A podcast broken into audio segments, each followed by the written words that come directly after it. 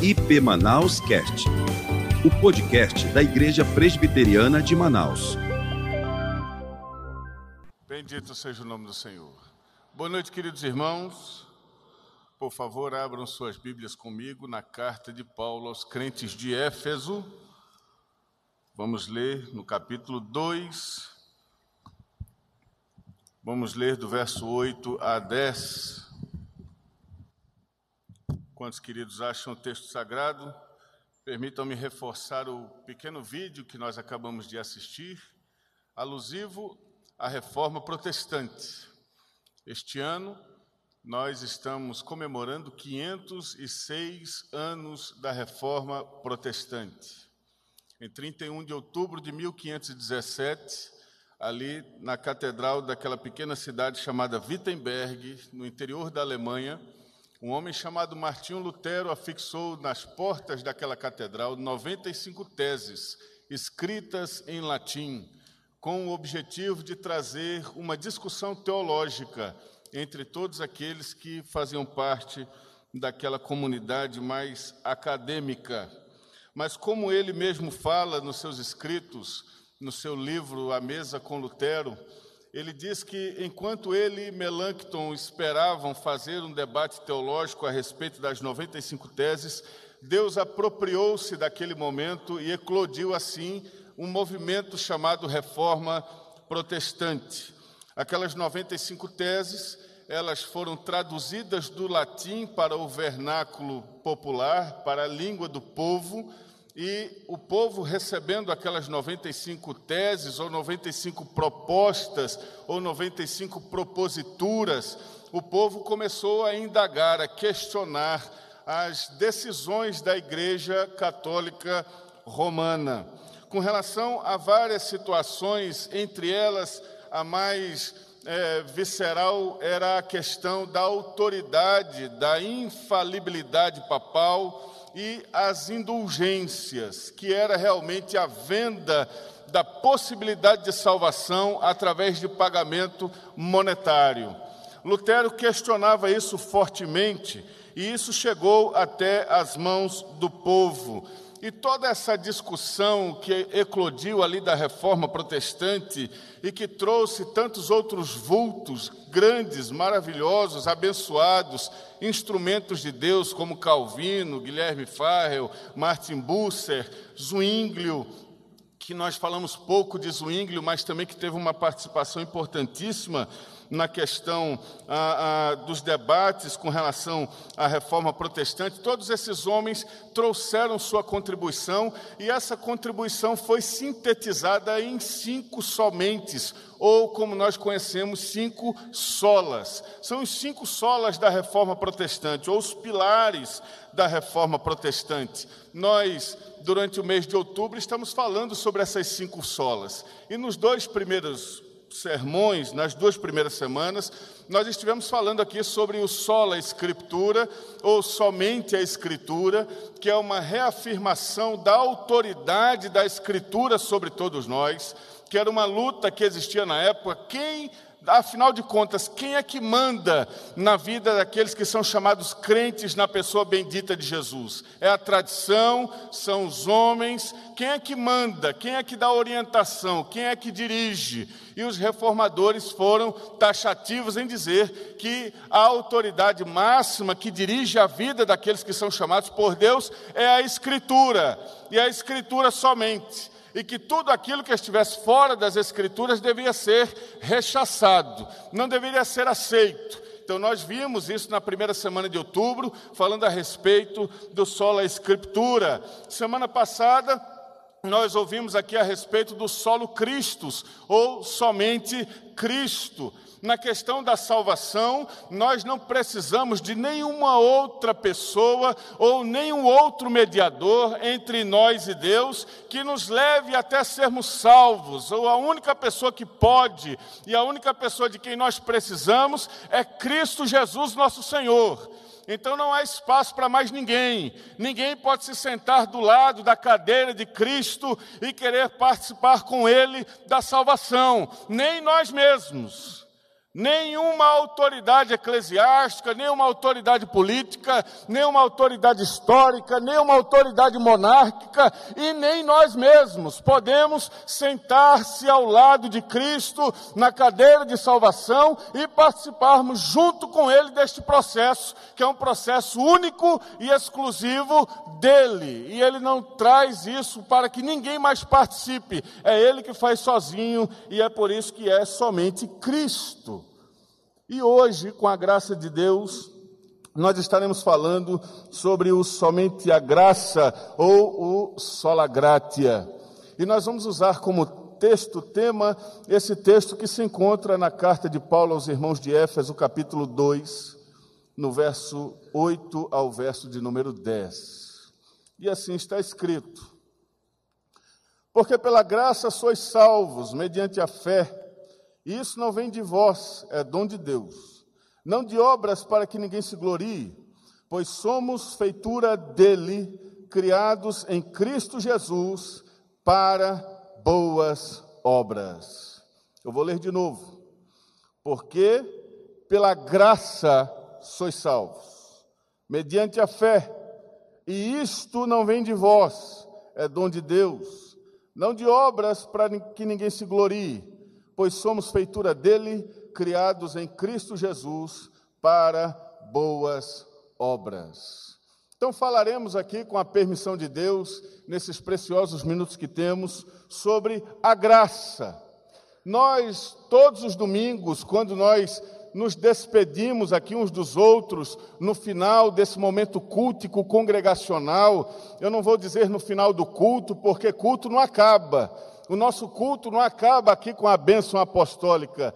Você continua cultuando a Deus quando você vai para casa. Você continua cultuando a Deus no estacionamento. Você continua cultuando a Deus no carro. Você continua cultuando a Deus quando você chega em casa. Você continua cultuando a Deus quando você pede aquela pizza pelo WhatsApp para comer com a sua família.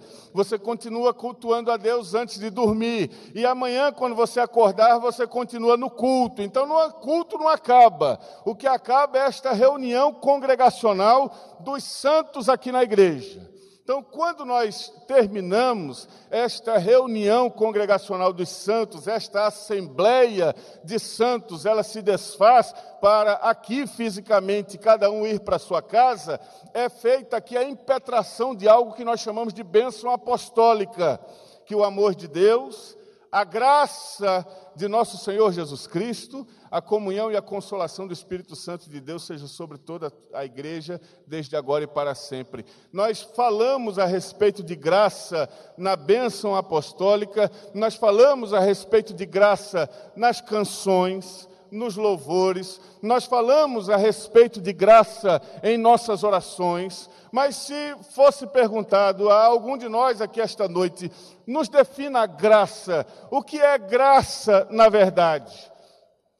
Qual seria a definição de graça que nós temos quando nós nos remetemos à Bíblia Sagrada? Nós entendemos que graça, e essa é a definição mais conhecida, graça, ela é favor imerecido. É algo que nós recebemos sem merecimento.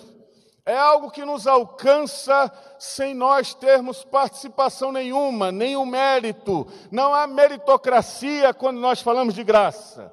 Quando nós falamos de graça, não há participação de duas pessoas, é alguém apenas que está fazendo. Quando mais, quando essas duas pessoas participam, uma dá e a outra recebe. A única coisa que a pessoa recebe e faz é receber. Mas muitas vezes, se assim for na graça, essa pessoa recebe sem merecimento nenhum. Ela não fez nada para ter aquilo. Quando nós falamos de graça, quando nós falamos de favor imerecido, nós pensamos assim, que é algo que nós recebemos sem merecimento nenhum. Quando nós nos aproximamos da teologia para falar sobre graça, a teologia apresenta duas vertentes quando ela fala de graça.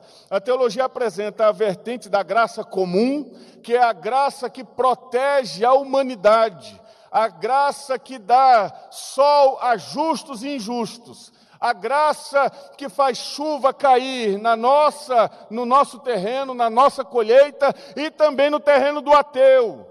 É graça comum, é a graça que preserva a humanidade, que faz a humanidade continuar existindo. Essa é uma graça. A Bíblia, a teologia também traz outro tipo de graça, que é a graça salvífica. Essa graça, sim, é a graça que traz salvação aos eleitos. É uma ação de Deus em busca de seus eleitos e uma aplicação da salvação na vida dos seus eleitos. E quando Deus faz isso por graça, não há merecimento nenhum da parte daquele que recebe. Então, quando nós queremos definir graça, nós temos que definir graça dessa forma. Graça é esse algo que nós recebemos de Deus sem merecimento nenhum da nossa parte. Isso tanto falando de graça comum, porque nós não fazemos nada para termos esse oxigênio que nós respiramos agora, e Ele dá esse oxigênio para nós e dá para o ímpio também. Ele dá esse oxigênio para nós, que somos seus servos, e dá para quem não é seu servo, para quem é até mesmo um déspota, até mesmo uma pessoa completamente desprovida de qualquer bem e de qualquer sentimento humano. Ela também está respirando nesse momento. E esse fato dela respirar é resultado desta graça comum que Deus dá a toda criatura. Então, existe essa graça comum que é dada também sem merecimento, e também há a graça salvífica, que é a graça que faz com que o nosso nome esteja escrito no livro da vida, e quando alguém pergunta para nós, por que você é salvo? Nós não sabemos responder. Por que você é salvo? Por que você está com o seu nome arrolado naquele livro eterno, escrito desde antes da fundação do mundo? O que é que faz você, como dizem alguns, comedor de arroz, feijão e farinha, ter certeza que quando fechar os seus olhos você irá para o céu? O que é que você fez para merecer isso?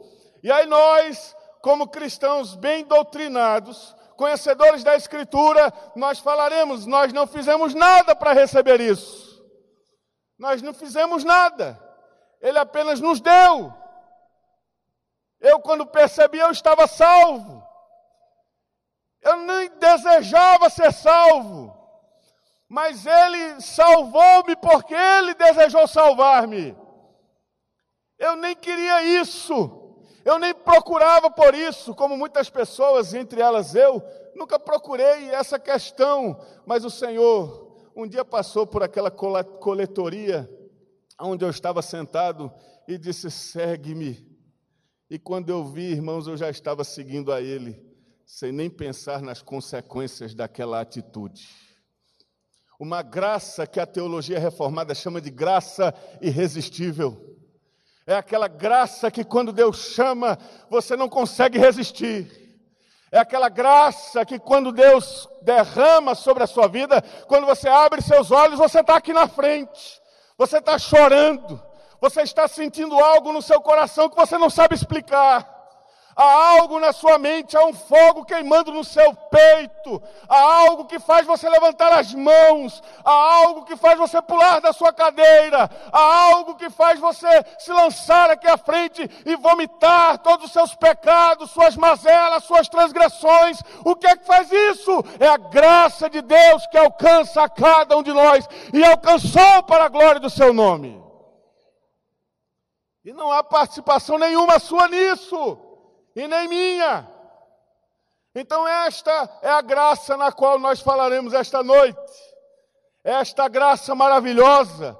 E meus irmãos, eu estou palpitante aqui, eu estou, olhe, com vontade de sair correndo neste púlpito, porque este assunto é tão alvissareiro, este assunto é tão arrebatador, este assunto é tão humilhador, ele me humilha tanto este assunto, ele me mostra tanto que eu não sou nada, que eu não sou ninguém, que eu não valho nada, e que tudo que eu tenho, tudo que eu sou, tudo que eu possuo, toda a minha esperança, toda a minha certeza, vem apenas de um lugar, da graça de Deus em Cristo Jesus, o nosso Senhor. Aleluia! Aleluia! Por isso que se você vier aqui esta noite para ter o seu ego afofado, eu quero dizer, tira o seu cavalinho da chuva. Porque nós viemos aqui esta noite para sermos confrontados. E para que se existir algum pedestal nesta noite ser completamente destruído, arruinado, eclodido, bombardeado, explodido, para que a graça de Deus superabunde completamente em nossa vida. Aleluia! Só que, irmãos, quando nós nos aproximamos da graça, para nós termos esse pensamento, esse sentimento que eu tenho, muitos têm aqui, deste negócio arrebatador, desta alegria que move o coração, nós precisamos saber que nós somos necessitados dessa graça. Porque é interessante que quando nós falamos dessa graça com algumas pessoas, parece que não entra muito ao coração e nem traz toda esta alegria. E eu sei por quê. Porque talvez essa pessoa ainda não se percebeu tão pecador como ela é de verdade. Ela ainda não se percebeu tão perdida. Ela ainda não se percebeu tão desesperada que é a sua situação. Ela ainda não compreendeu a implicância do pecado original em sua vida. Ela ainda não entendeu o poder que o pecado original teve nela e em toda a criação.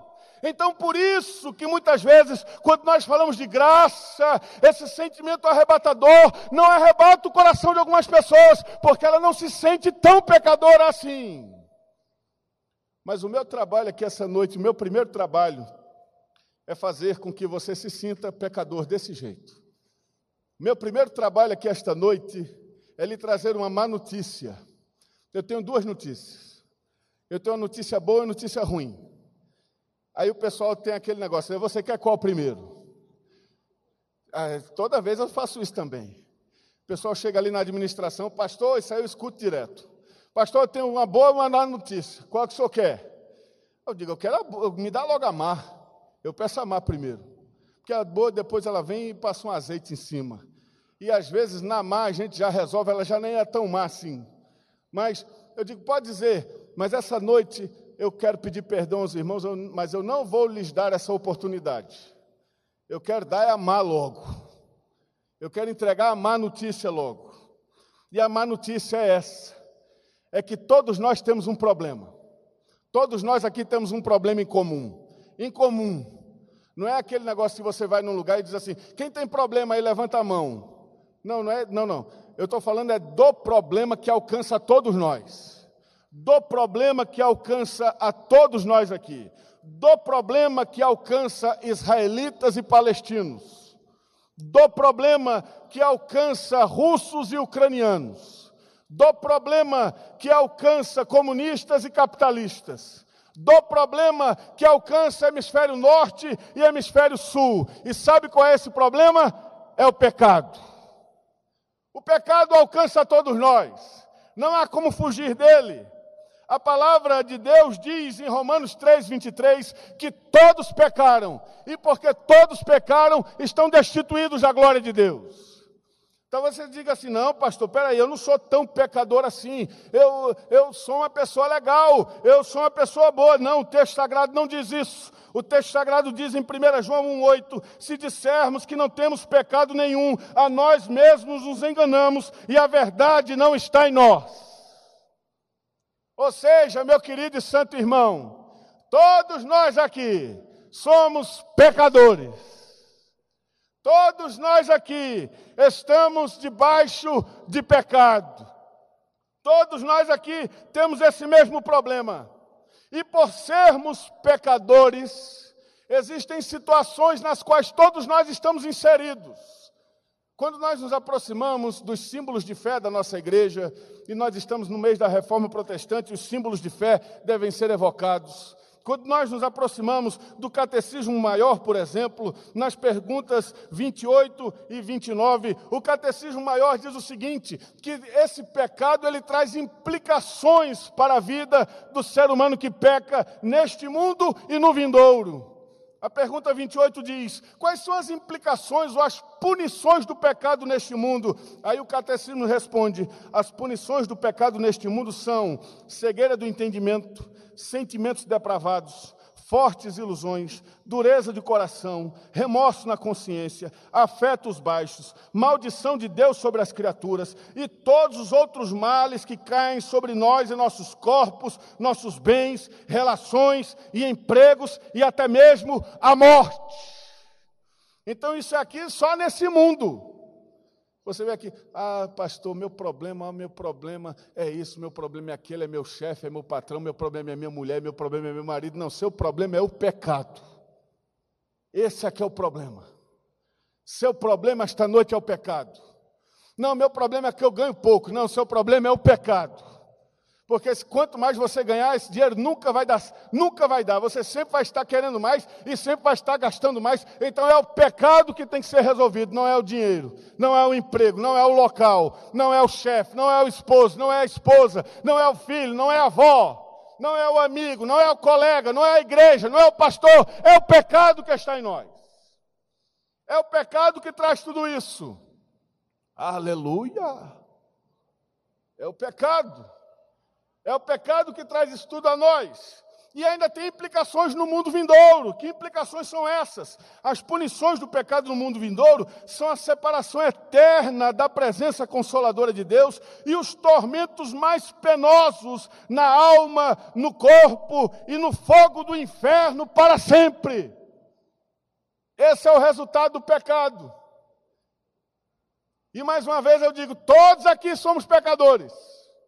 E sem a graça de Deus e a intervenção divina, tudo isso aqui é real, é realidade, é verdade para nós.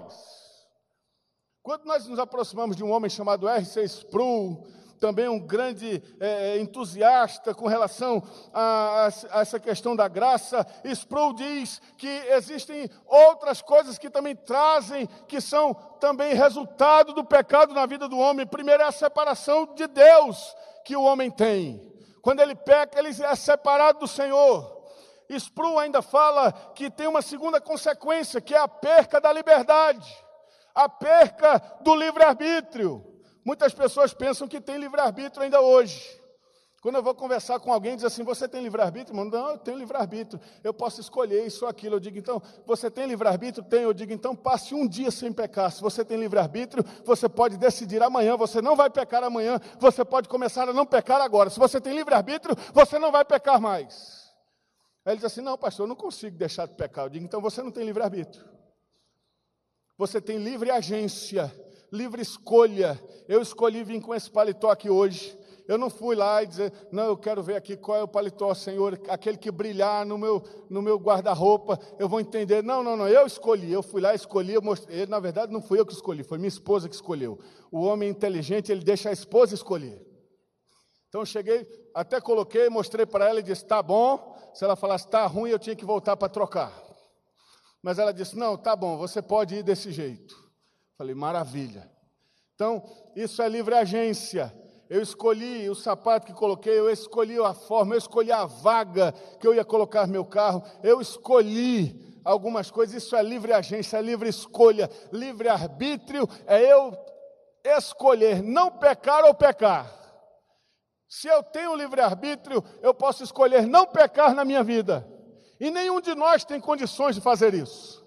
Nenhum de nós tem condições de dizer, eu não vou pecar hoje. Porque a partir de quando você terminar de falar isso, certamente, daqui a uns segundos para frente, você já pecou de novo. Porque você pode olhar para os outros e dizer, eu não sou igual a eles.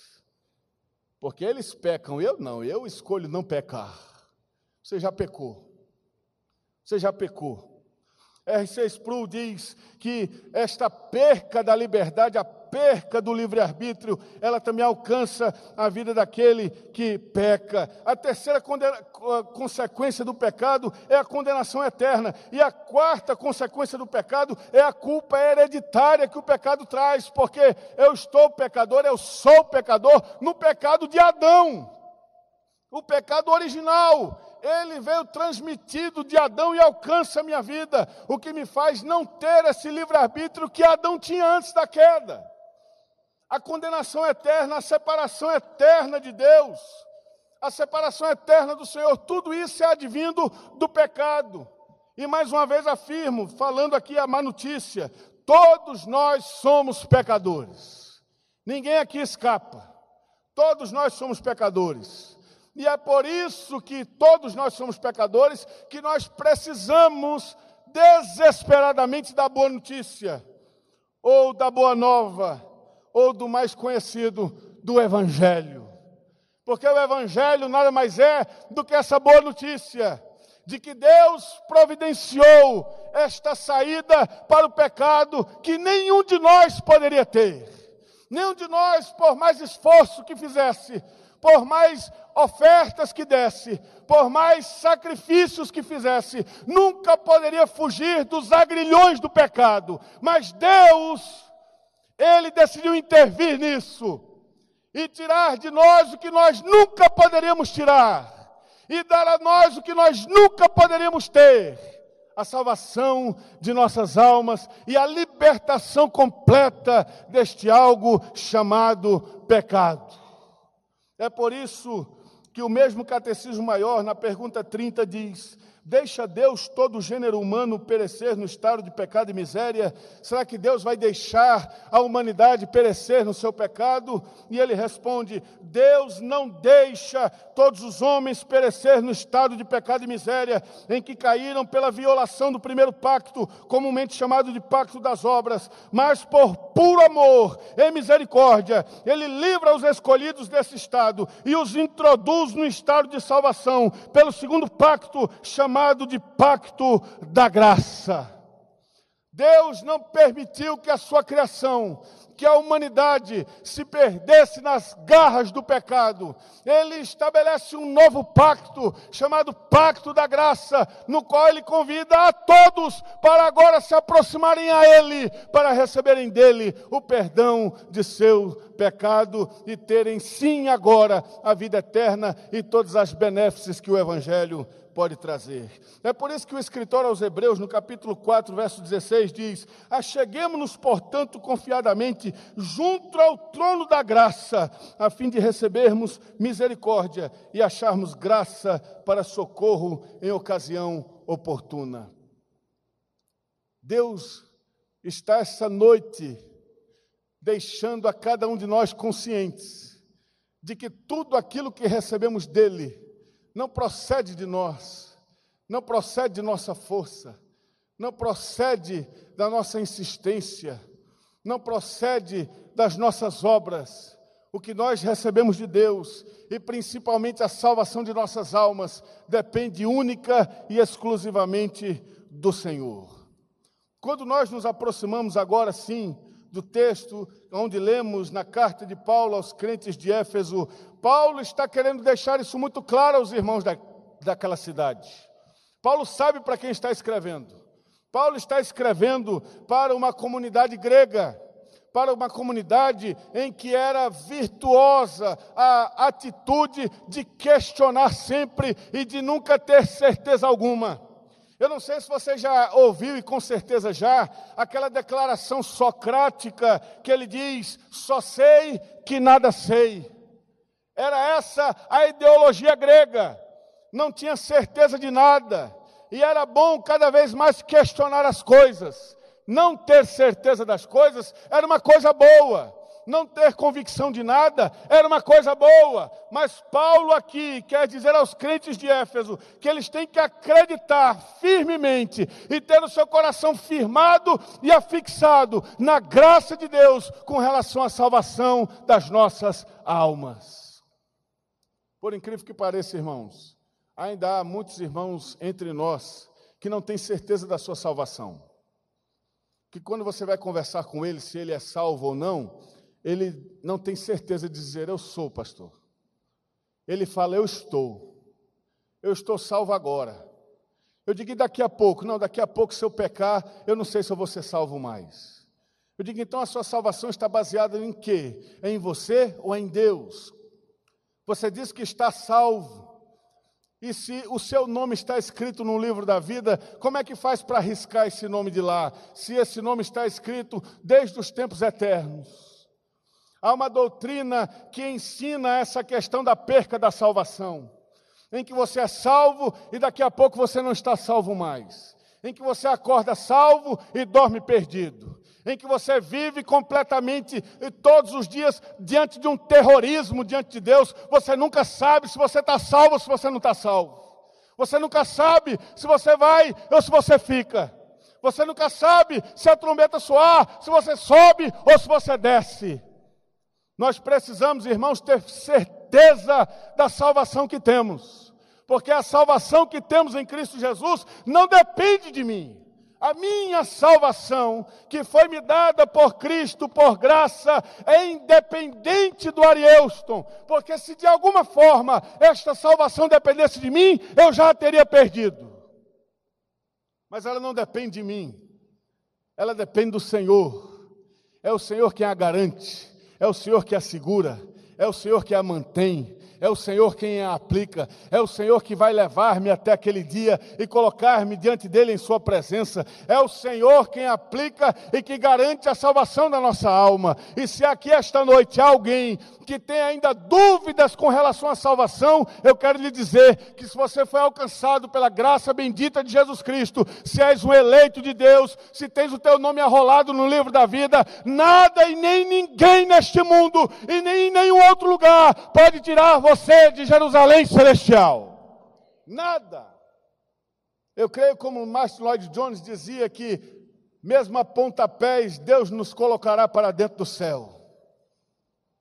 Mesmo a chutes, Deus me colocará para dentro, porque nós somos eleitos de Deus, porque nós somos escolhidos do Senhor e alcançados pela graça divina. Paulo está querendo que os crentes de Éfeso creiam assim. Irmãos, diz ele aqui no verso 8, porque pela graça vocês são salvos. Vocês estão acostumados aí em Éfeso de fazerem ofertas, de fazerem sacrifícios, de colocar coisa nas costas, de pagar pelo que vocês querem dos deuses. Vocês estão acostumados aí em Éfeso de fazerem suas fogueiras santas. Vocês estão acostumados aí em Éfeso de pagarem por aquilo que vocês querem receber de Deus. Aqui, onde vocês estão, na igreja de Cristo Jesus, ninguém paga nada para receber o que Deus tem a dar para nós aqui. Ninguém. Ninguém precisa pagar nada, porque tudo já foi pago na cruz do Calvário para a glória bendita do seu nome. Todo o preço já foi pago. Nenhum de nós precisa pagar mais nada para receber de Deus a salvação de nossa alma. Você não precisa estar dentro desse terrorismo de eu estou, eu não estou, eu faço parte, não faço parte, eu sou eleito ou não sou eleito, eu sou escolhido ou não sou escolhido. Certa feita, um homem foi conversar com John Piper e perguntou para ele: pastor, como é que eu sei se eu sou um escolhido ou não? Como é que eu sei, como é que eu fico sabendo se eu sou um escolhido ou sou um eleito de Deus? John Piper disse: é verdade, não tem como saber. Você pode sair daqui e encher a sua cara de bebida e procurar as casas de prostituição e fazer o que você quer da sua vida. E aquele homem disse: jamais, eu não posso fazer isso, eu não consigo, eu não aguento, não há mais abertura para isso na minha vida. E aí John Piper disse: eis aí, tu és um escolhido, porque o escolhido não consegue fazer isso. Por mais que ele queira, por mais que às vezes na sua fraqueza ele deseje, mas dentro dele há uma lei militando dentro do seu coração, dizendo: isso aqui não é mais para você, você não é mais para isso, a sua vida não é mais essa, você não é mais para ficar nesse lugar, você é um escolhido, você é um salvo de Deus.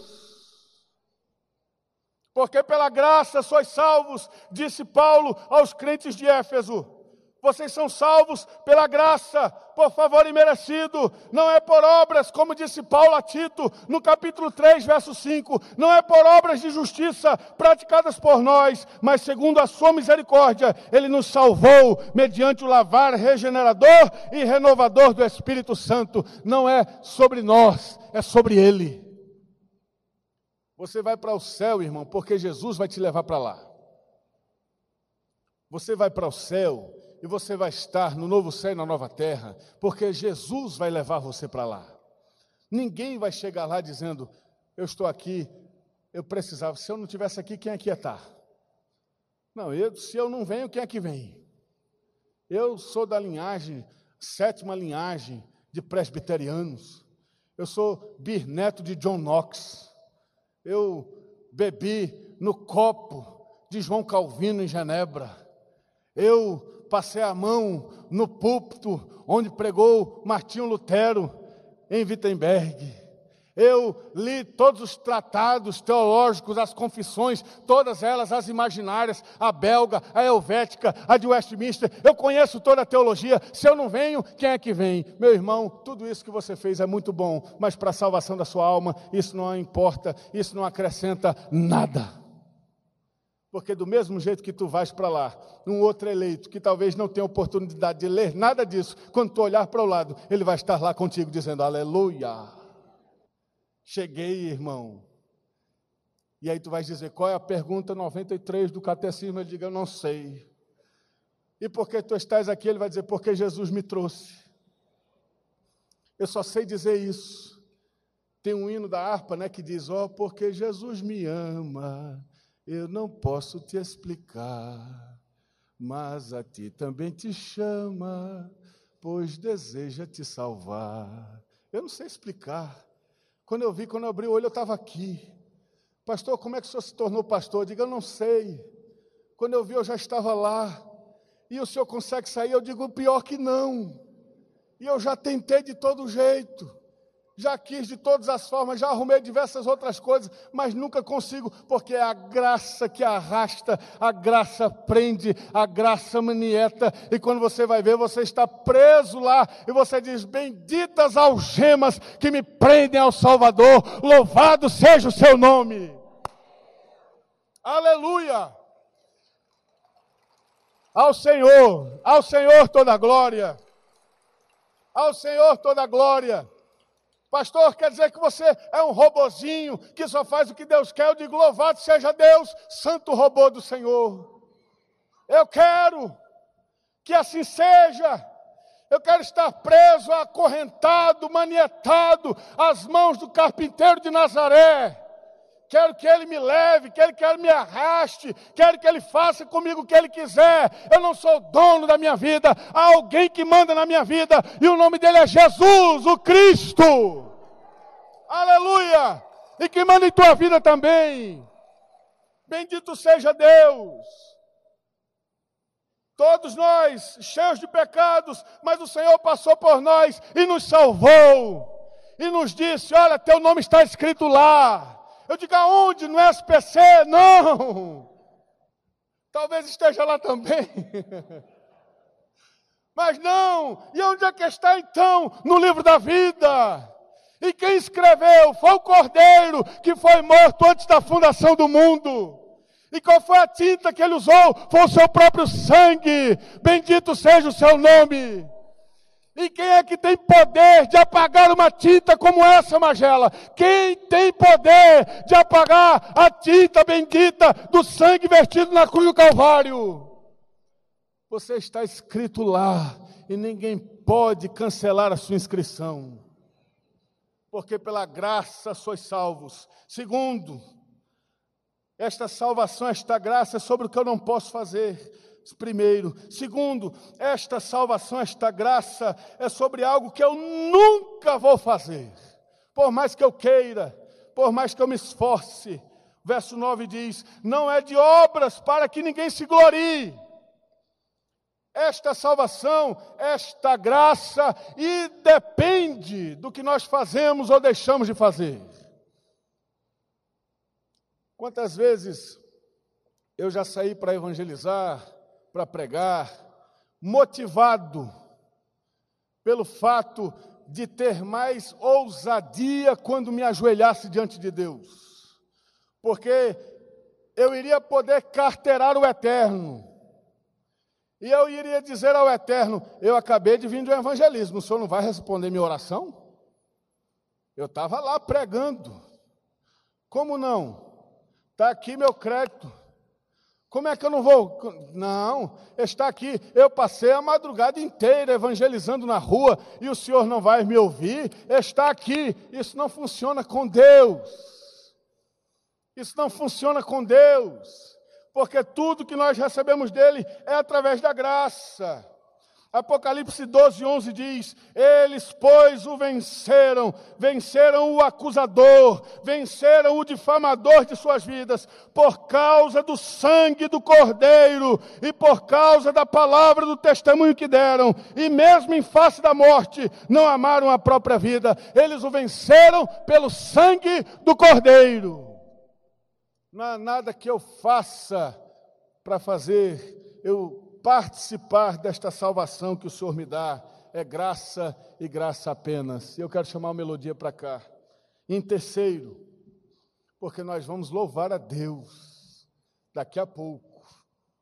E em terceiro e último lugar, esta graça, esta salvação é sobre algo que nós devemos obrigatoriamente fazer. Primeiro, é sobre o que eu não posso fazer. Segundo, é sobre o que eu nunca vou conseguir fazer. E em terceiro, é sobre algo que eu devo fazer, que está escrito no verso 10. Pois somos feitura dele, criados em Cristo Jesus, para as boas obras, as quais Deus de antemão preparou para que andássemos nelas. Você é um eleito de Deus, você tem que ter fruto de eleito. Não tem como você ser um escolhido de Deus se tu não tens vida de escolhido, se tu não tens vida de frutificação, se não tem fruto na tua existência, se o teu fruto, tu dizes que é macieira, mas você dá uva, dá brolhos, dá outro fruto, não há como. Se você diz que a sua árvore é árvore de eleição, você precisa dar frutos de eleição. É o que está escrito em João 15, 16. Não fostes vós que escolhestes a mim, pelo contrário, eu vos escolhi a vós outros, e vos designei para que vades e deis fruto, e o vosso fruto permaneça, a fim de que tudo quanto pedides ao Pai em meu nome, Ele vô-lo conceda. Tem que ter fruto. Você é salvo, tem que ter fruto. Você é eleito, tem que ter fruto.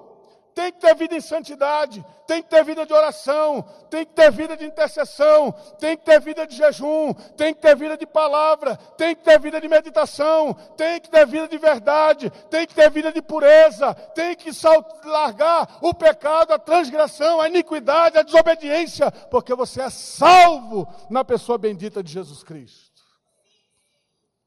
Como é que um salvo não tem fruto de salvo? Está na igreja, mas o culto é apenas o único momento na vida dele onde ele parece crente. Porque quando sai daqui, desse ambiente, onde ele era para continuar cultuando a Deus, briga, fala palavrão, mente, engana todo mundo, passa a perna em todo mundo, não tem compromisso com nada, salvo, eleito. Tem que repensar esse negócio, meu filho. Mas o meu número na IP Manaus, na carteira de membro, é 0001. Não tem problema. Tente chegar aos céus com essa carteira. Tente carteirar quem está no portão, daquele portão dourado da Jerusalém Celestial. Ninguém. Não, mas eu estou lá, eu sou dizimista há não sei quantos anos, não garante nada. Não faz mais do que a sua obrigação. Porque quem é salvo, produz fruto de salvo. Quem é salvo, não tem que ensinar ele a ser fiel à mulher, não tem que ensinar ele a ser fiel ao marido, não tem que ensinar ele a criar seus filhos na palavra, ele já sabe que é a obrigação dele fazer aquilo. Não tem que ensinar ele, ó irmão, você tem que contribuir, não, ele já fica esperando na hora do culto, e se o pastor não fizer a hora da contribuição, ele vai lá reclamar. Ô pastor, que hora que a gente vai contribuir? Eu já recebi crente assim, no culto a gente está lá, aquela coisa toda, esqueci de fazer a hora da contribuição, passou a hora da oferta, eu sei que algumas pessoas estavam, graças a Deus ele esqueceu, graças a Deus. Mas teve um irmão que não esqueceu, quando terminou ele colou comigo, ei pastor, e quando é que vai ser a hora que a gente vai dar a oferta? Falei, ih rapaz, eu esqueci, ó. Falei, é mesmo irmão, peraí, aí subi, irmãos, eu esqueci a hora da oferta, aí teve uns, eu digo, a culpa é daquele irmão ali. Foi ele que me lembrou que eu tinha esquecido. E aí, quando começou tudo, eu não sei se vocês já viram um videozinho do povo na África ofertando, e aí o camarada vem dançando, e vem dançando, e vem para frente, e vem para trás, e vem para frente, e vem para trás. Eu sei que ele passa uns 15 minutos para entregar a oferta dele, mas ele entrega no final. E todo alegre. E vai para frente, e vem, e dá cambalhota para frente, e dá para trás, e vai, e faz que vai colocar o envelope, e tira de volta, e faz que bota, e tira de volta. E eu digo, eu imagino... Eu imagino o pastor olhando o negócio daquele, põe logo, meu filho, põe logo, ou põe ou volta para a tua cadeira. Sabe, uma alegria, um contentamento, sabe? Porque isso é inerente do salvo, isso é inerente do eleito, é fruto que ele tem na vida, normalmente, naturalmente. Quando a palavra de Deus diz que nós somos feitura dele, criados em Cristo Jesus, para as boas obras, ele não está dizendo que nós fomos salvos pelas obras, mas nós somos salvos para as obras. Você não é salvo pelas obras, mas você é salvo para as obras. Deus tem um objetivo para você, para a sua existência, para a sua vida. Isso é graça. Quando nós nos aproximamos de Deus, em Cristo Jesus, esse pecado que nos colocava numa situação tão difícil, o Senhor, por sua graça, alcançou a cada um de nós. E é por isso que essa noite nós vamos poder adorar a Deus, como nós já fizemos até agora, e termos a certeza de que se a trombeta soar nesse momento, todos os eleitos aqui serão levados para estar com o Senhor para sempre. Todos. Não vai haver... Olha, irmãos, Deus não será pego de surpresa no novo céu e na nova terra. Não vai ter como ter casa vazia naquele lugar. Não, mas eu construí, eu pensei que vinham, mas não vieram. Não, fizemos tantos apelos, mas eles não vieram na frente. Não vai ter esse negócio. Nem vai ter superpopulação, nem população a menos. Vai estar contado. Vai estar, não, já está contado. Já está definido, decidido, determinado, fechado, já está declarado, já está perpetuado pelo Senhor, quem estará com Ele, quem não estará. Pastor, que negócio maravilhoso. Quer dizer que não tem como não deixar de estar lá, se o seu nome está lá. Não tem como. Nós vamos estar com o Senhor para sempre. Bendito seja o seu nome. E é por isso que nós vamos adorar ao Senhor. Nós vamos louvar ao Senhor por sua graça. Eu quero convidar a igreja a levantar-se. Vamos adorar a Deus. Vamos bendizer o nome do Senhor. Porque esta graça que alcançou a todos nós, esta graça é que nos convida a, de mãos levantadas e coração quebrantado, dizer: Senhor, eu não sei porque o Senhor me trouxe, eu não sei porque o Senhor me salvou, mas eu te sou grato, eu te agradeço, Senhor.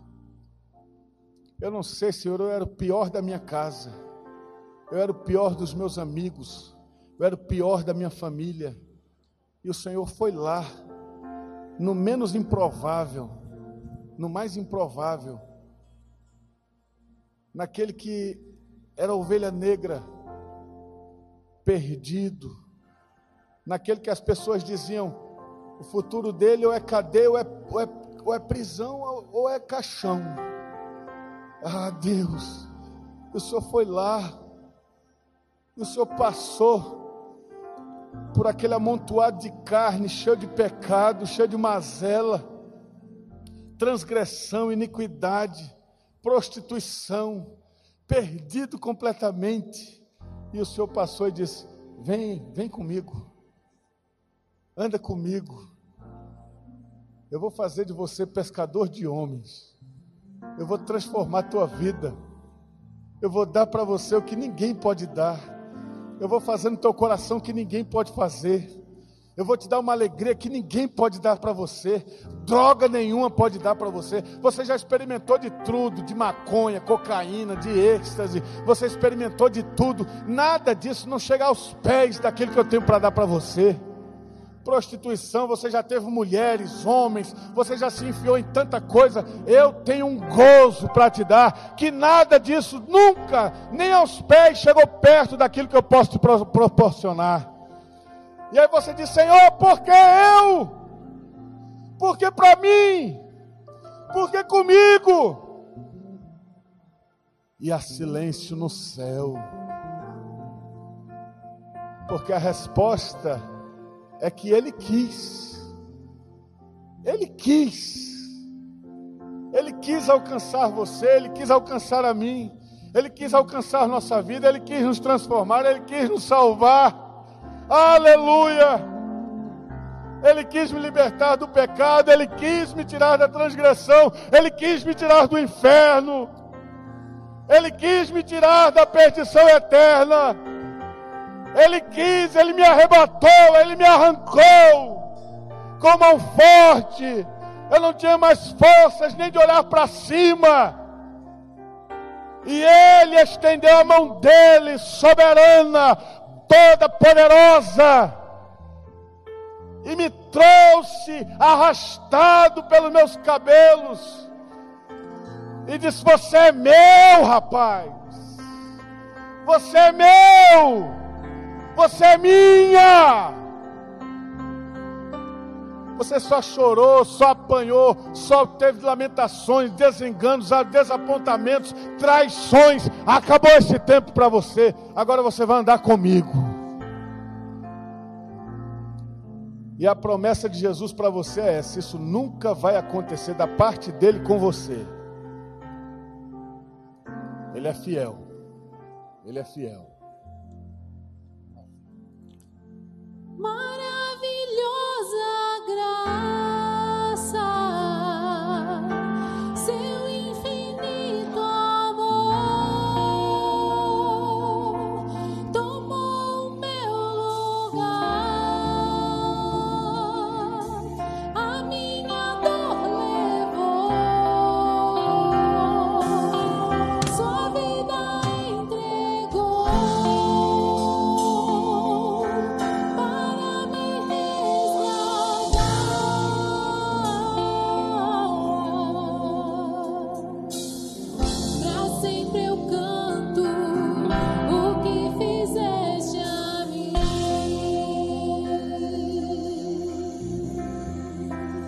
It's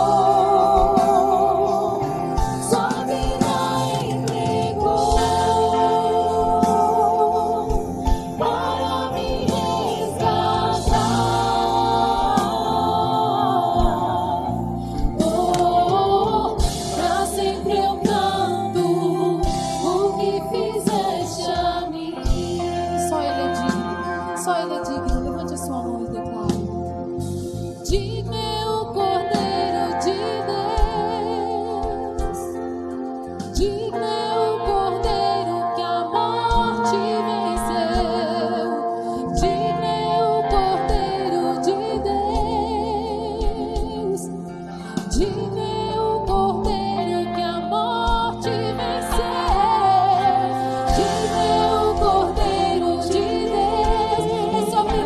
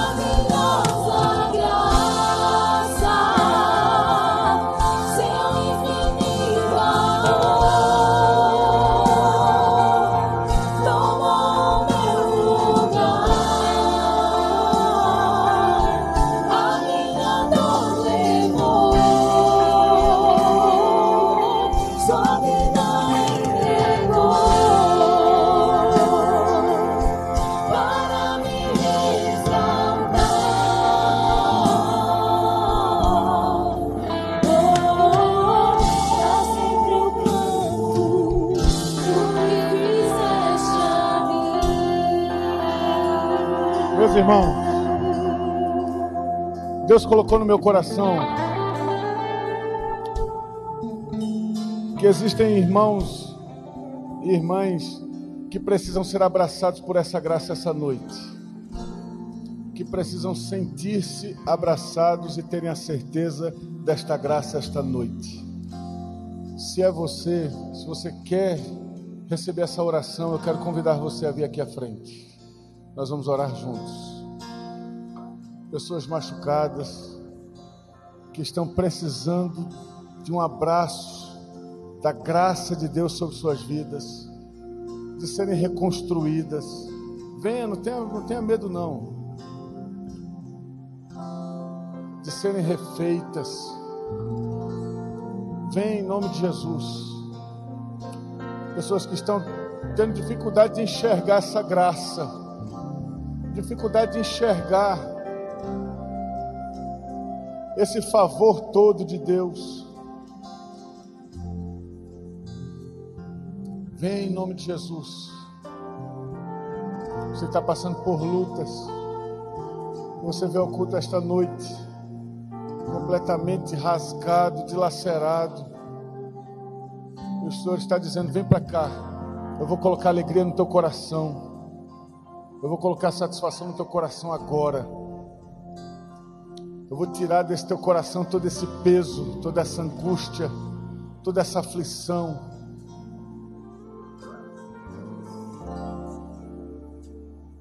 Vou colocar no teu coração a certeza da salvação, a certeza da minha presença na tua vida. Vem em nome de Jesus.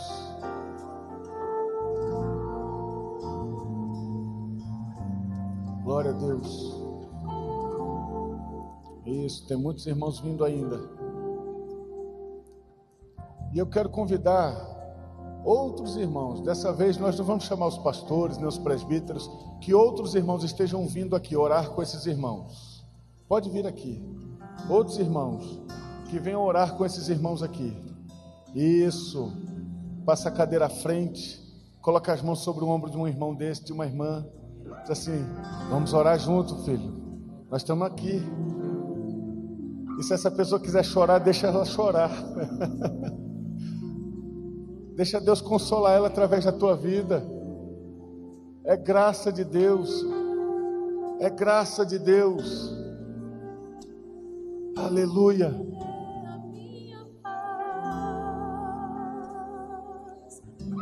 Oh, Senhor. Senhor bendito. Pastor Zanelli já vem para cá para dar a bênção apostólica, meu pastor? Quem traz a paz sobre o meu caos e faz do órfão um filho seu, é o Rei da glória, o Rei dos reis, Jesus. Oh Senhor, Senhor bendito.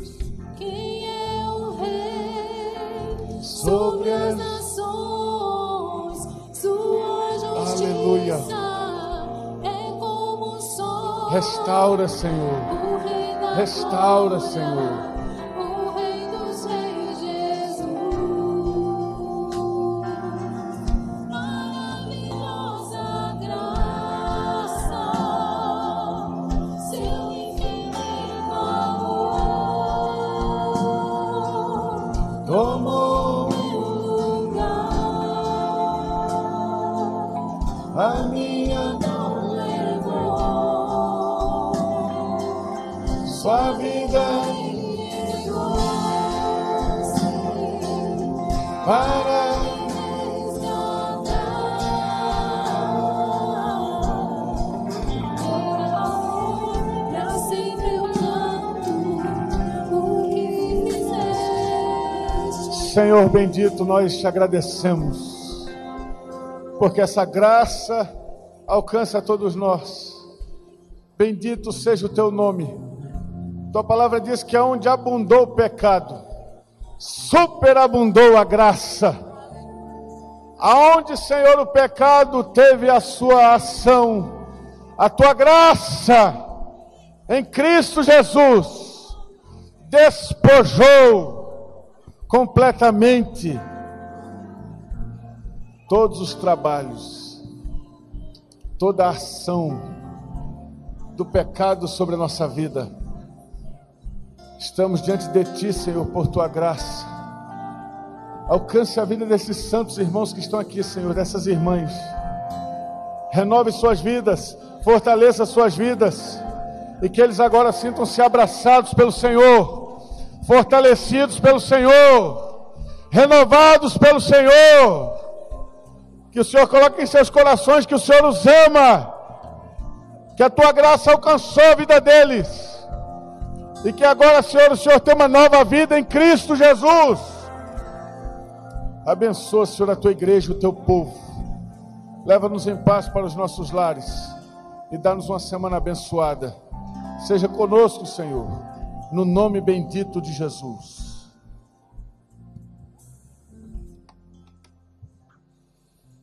Glória a Deus. Meus irmãos, não vou pedir para vocês levantarem as mãos para o alto. Coloque sua mão direita em cima do peito. Não feche os olhos. Continue olhando para frente, por favor, em nome de Jesus. Os irmãos estão edificados? Louvado seja Deus. Coloque sua mão sobre o peito. Meus irmãos, minhas irmãs, que bênção. A Bíblia diz que antes nós não éramos o povo de Deus, mas Jesus veio e quebrou a barreira, separou, quebrou a separação e nos juntou em um só povo.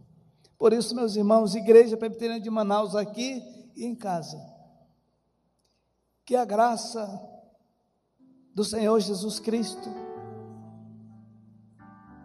que a superabundante graça de Cristo Jesus, que o amor de Deus, o nosso Pai, e as consolações, e as virtudes, e o poder do Espírito Santo, sejam abundantes sobre suas vidas, meus irmãos e minhas irmãs que estamos aqui, e sobre a igreja do Senhor, que está em casa, ou esparramada, espalhada por toda a face da terra, agora e para sempre.